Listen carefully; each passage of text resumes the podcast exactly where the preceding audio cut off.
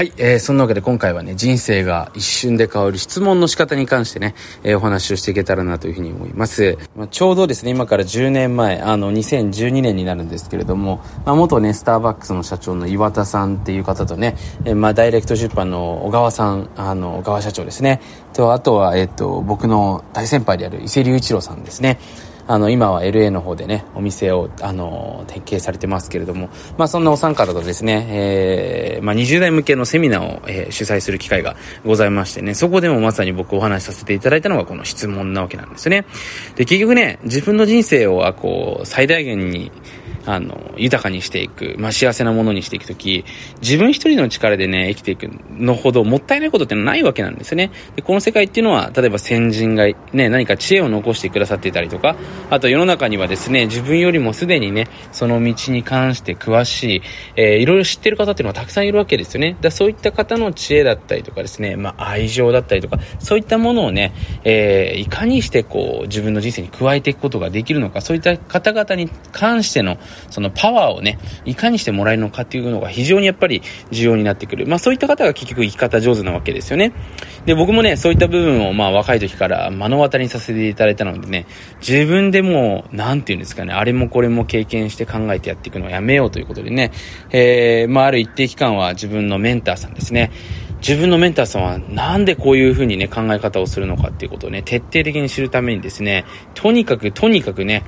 一日の中で自分で考えない時間を増やしてきました。で、結局ね、まあこれ多くの人がね、あのセミナーに出たりとかね、あのまあ勉強に行ったりするんですけれども、何かね、その、例えばテクニカルなタームス、例えばテクニカルなその用語、まあ例えば税理士のその資格を取るためにこういったものを勉強してますっていう、その何か知識を勉強するものであればね、こういった考え方っていうのは不要なんですけれども、例えば自分が器を広げていきたい、人生を拡張させていきたい、えー、この人みたいになりたい、例えばこういう経営者になりたいたいなっていう時にはね、やっぱりその人の持っている考え方ですね。脳みその構造っていうのをしっかり自分の中にインストールしていかないといけないんですね。これはね、もうその人と一緒にいる時間を増やしていくしかないわけですよ。だから僕もね、一日の人生の自分の中で、どうしても自分で考えてしまう時間っていうのが多かったので、その時間をね、意図的にどうやったら減らせるかなってことを考えてた時に、やっぱり自分がね、メンターさんとかに会った後、自分がこういう人になりたいなっていうふうに思う人に会った後ってね、しばらくその思考のモードがその人になってるわけですね。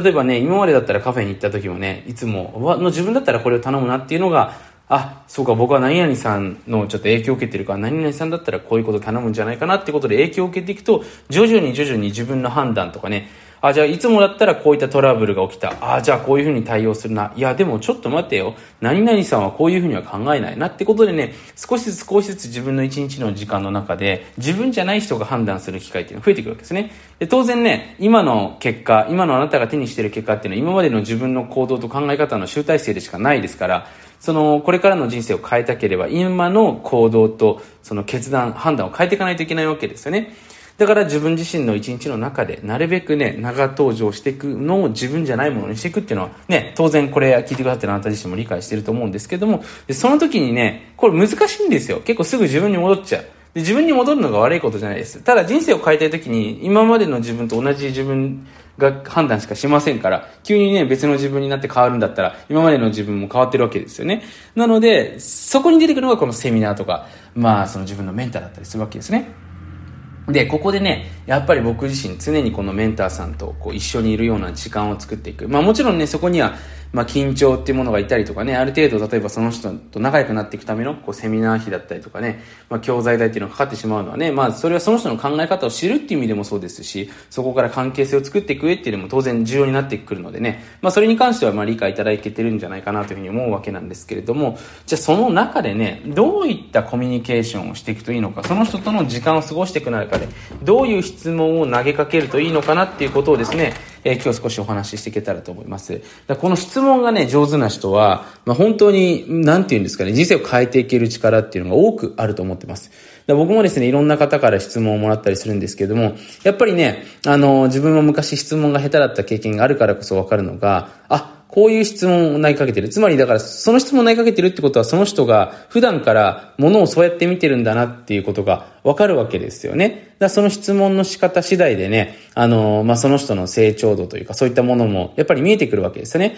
なので、まあ、今日の話っていうのは自分が他人に対してすることでもあるんですけれども、実際にそれをきっかけに自分自身を大きく変えててくれる、まあ、そんな質問のテクニックになってくるんじゃないかなというふうに思います。で、僕はですね、質問するときに、その、いつもこういうふうに聞いてたんですね。何々さんが僕の状況だったらどのように判断しますかっていうね、こういう質問をしてたわけなんですね。だからね、よく、何々さん、これ知ってますかとか、収入を上げるためには何をすればいいか教えてくださいとかって、これ結構投げやりですよね。だから主体性を伴わないような質問。その質問が、もう完全にこの人思考丸投げしてるなっていうね、えー、そういう質問はですね、えー、あんまりその自分が仲良くなりたい人からとってね、えー、好ましくありません。だからね、えー、僕自身どういうふうに質問してたかっていうと、僕今こういう状況でね、こういうふうになりたいんです。今の現状はここで、行きたいのはここ。で、何々さんは、どういうふうに考えてますかっていう質問が1点。これ結構ね、協力。で、もう一つが、その人を分析してます、僕、その先輩とか。メンターさんとか。で、そのメンターさんの人生の転機があった時に、その時に何をしてたのかっていうのを細かく聞き出します。で、これね、僕、ポケビジとかに入ってる方は何回も伝えてるんで知ってると思うんですけども、臨界点と言われるね、ビジネスにはこう、ある一定の、その、なんていうんですかね、場所から加速度的にうまくいくような場所があるんですけども、その臨界点に達した時に、その前後に何やってたのかっていうのを聞かないとどうしようもないわけですね。その人がね、収入低かった時に何やってたのか、まあビジネスの話だったらですよ。そこの部分を徹底的に聞かなきゃいけないので、これ本とかだとね、適当なことしか書いてないんですよ。まあ僕も本出したことあるんでわかるんですけど、出版社になんかいろいろ書いても消されます。消されとか直してくださいって言われてます。だから割と本当のこと出てこないです。だその本当の部分っていうのを僕自身聞くために、あの、いろんな質問します。何々さん、この時こういう感じで決断してたと思うんですけど、あれはなぜそういう決断されたんですかって、どういう理由だったんですかとかね、逆に何々さんが収入上がるときにどういったことをやってたと思いますとかね。なんかそういうのを聞いてみると結構意外にそこに大きなヒントが詰まってたりするんですよね。で、こういうね質問は正直する人いないです。なぜかっていうとね、あの、みんな自分がほら知りたい、自分が得したい、今すぐ答えを知りたい。何かその人がもう一瞬でね、自分の人生をすごくさせるような魔法を持ってるんじゃないかなと思うんですけど、まあそんなものあるわけないわけですよね。でそこの部分をね、しっかり理解すると、その方々に対してもね、えー、良いアプローチできます。で、そこから思われるんですね。あ、こいつ分かってるなとね。答えはないこと、自分で作っていくこと分かってるなっていうふうに思われるとね、気に入ってもらえるわけですよ。そうするとね、気に入ってもらえると何かっていうと、その人と一緒にご飯食べに行けたりとか、何かあった時に呼んでもらえたりとか、友達になれたりとか、下手すりゃ一緒にビジネスができたりとか、そういうことが待ってるわけなんですよね。だ本当にこの質問っていうのはですね、あの、良くも悪くも、その人の今の図ではなく未来の図を表してるんですよね。だ僕もね、今、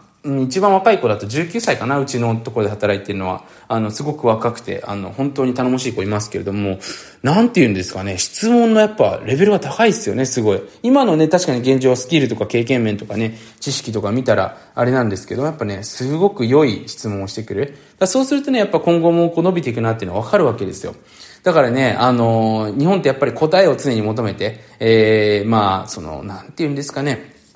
まあ多分この音声聞いてる方も多いと思うんですよね。ちょっと耳が痛い話でね、なんだこいつはって思われてしまうのをちょっと承知の上で話しますけれども、なんかね、人の話聞いてたら答えがあるんじゃないかなってことでね、自分で考えずに、その答えをね、丸投げしてしまう。誰かがなんか自分のビジネスを考えてくれるんじゃないか、そんなものが落ちてるんじゃないかなって思ってしまう方がいると思うんですけどもね、そういった状態だとね、なかなか本当の意味でのね、チャンスってやってこないです。で、繰り返しになりますけども、今回の目的っていうのはやっぱりね、その、素晴らしいこうメンターさんですよね。そういった方と仲良くなっていく。そういった方に気に入ってもらえる。そういった方の思考で一日の中に長く登場させていくと勝手に、ね、変わってきますからね。からぜひですね、今回のちょっと話うまく活用していただいてね、自分の人生を大きく変えていただけたらなというふうに思っております。でね、えー、川本さんの話し方いいですね、とね、こんな考え方したいですって方はね、まあ、僕と一番触れられるのが、まあ、ポケビジっていうね、ビジネススクールだと思いますのでね、まあちょっと何回か、あの、紹介させていただきましたけれども、ただね、僕も今一番力を入れているビジネススクールではありますので、まあもしね、まだチェックしたことない方は、えー、チェックしてみていただけたらなというふうに思っております。そのわけで今回も聞いてくださってありがとうございます。